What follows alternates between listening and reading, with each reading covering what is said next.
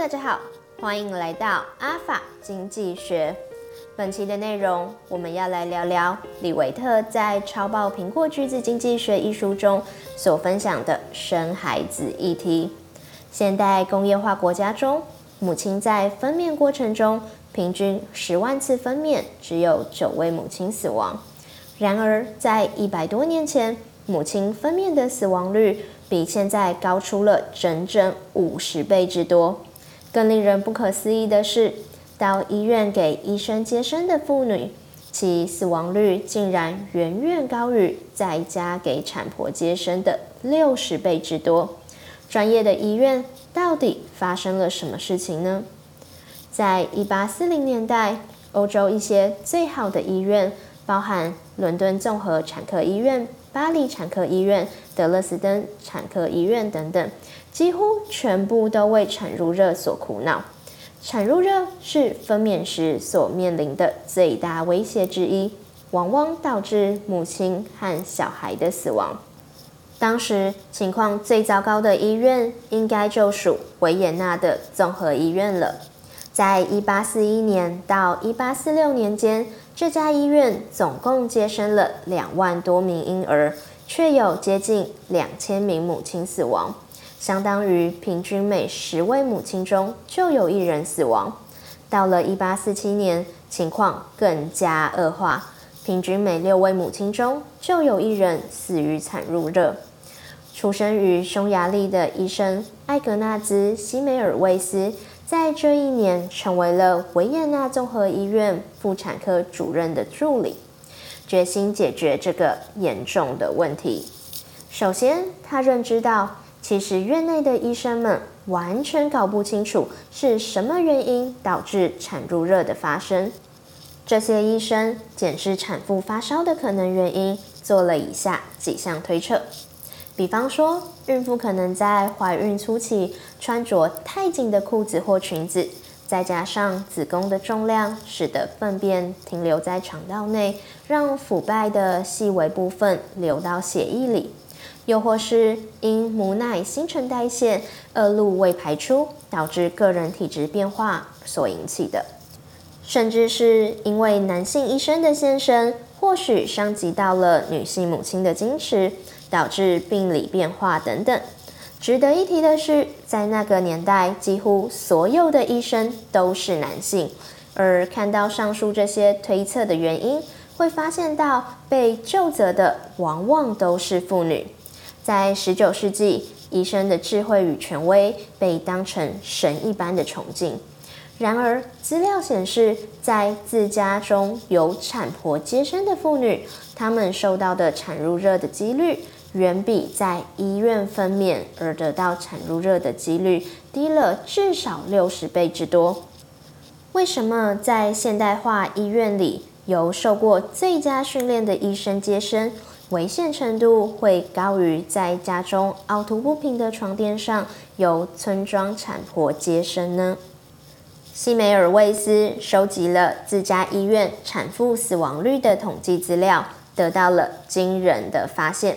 这家医院有两个不同的产房，一间由男医生和练习生负责接生，另一间则由女助产士和练习生负责接生。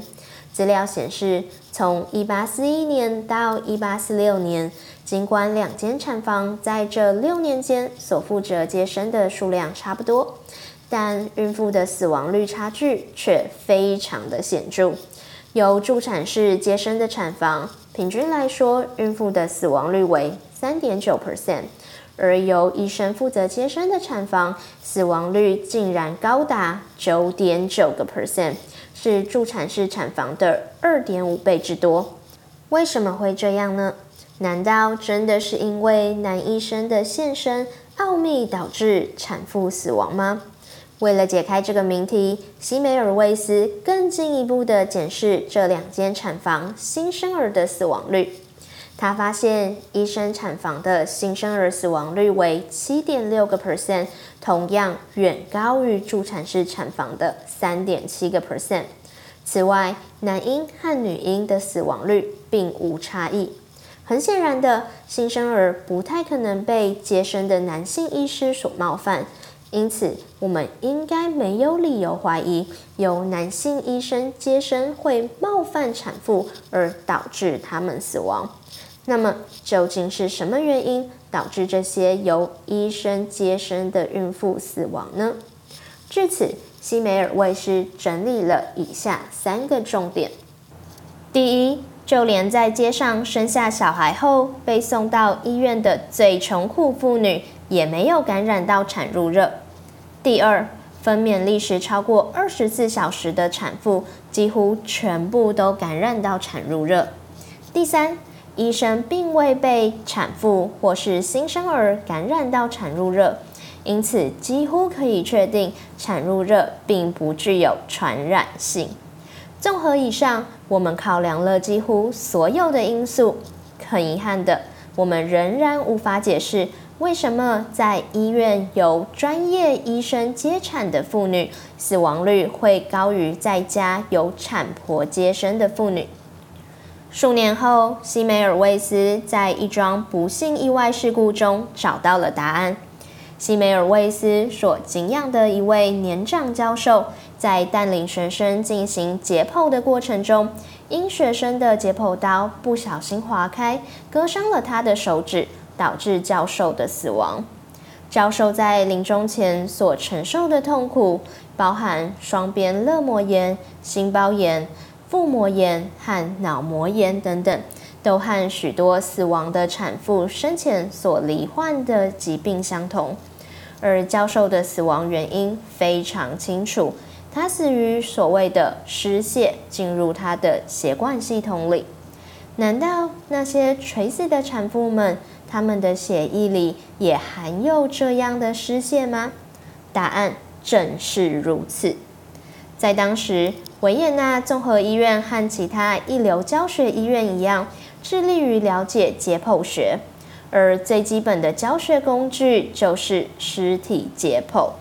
要让一名医学院的学生学会描绘疾病的结构，还有什么方法比从大体学习更有效呢？在维也纳综合医院，每一位死亡的病患，包含因产褥热丧命的妇女，都会直接被送往解剖室。然而，医生和学生往往从解剖台直接前往产房，充其量只是匆忙草率地清洗他们的双手，导致失血的传播。这完全解释了为什么医生产房的妇女及婴儿死亡率远比助产士产房高出许多，更高于在家里甚至是街上生产的妇女。同时，这也解释了为什么分娩时间较长的产妇更容易感染产褥热。分娩过程越久，产妇的子宫被一群叽叽喳喳的医生和医学院的学生触碰次数更多，而他们手上沾满了刚刚在解剖尸体时的残留物。幸好有西梅尔卫斯，这场灾祸才得以终止。他下令医生和学生在解剖完尸体之后，必须要以氯化消毒液彻底清洗双手。因为西梅尔维斯的干预，在接下来的十二个月里，医生产房的死亡率已降低至不到一个 percent。他挽救了约三百位产妇和两百五十位婴儿的性命。而这还仅仅只是一家医院的一间产房数字而已。这就是本期的阿法经济学。如果你喜欢本期的内容，欢迎搜寻我们的频道 PINvest YouTube，留言与我们互动，或是观看更多精彩内容。我们下期再见。